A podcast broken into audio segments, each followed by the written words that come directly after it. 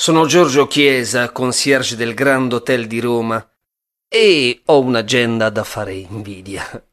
Parlando di personaggi famosi, ogni tanto, se voglio far brillare gli occhi alle signore, sfoglio la mia agenda e appare C come Clooney e il suo cellulare.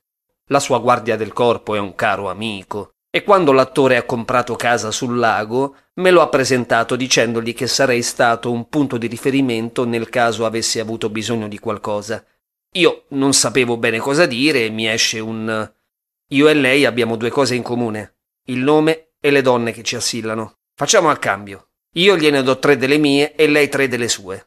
Cercavo di vendergli in un solo colpo mia suocera, mia madre e mia moglie, che tra l'altro, suppongo, avrebbero gradito. Anche se non appaio da nessuna parte, le location sul lago di Como di Oceans 12 le ho scelte io. E infatti lui mi invitò a Roma alla presentazione del film.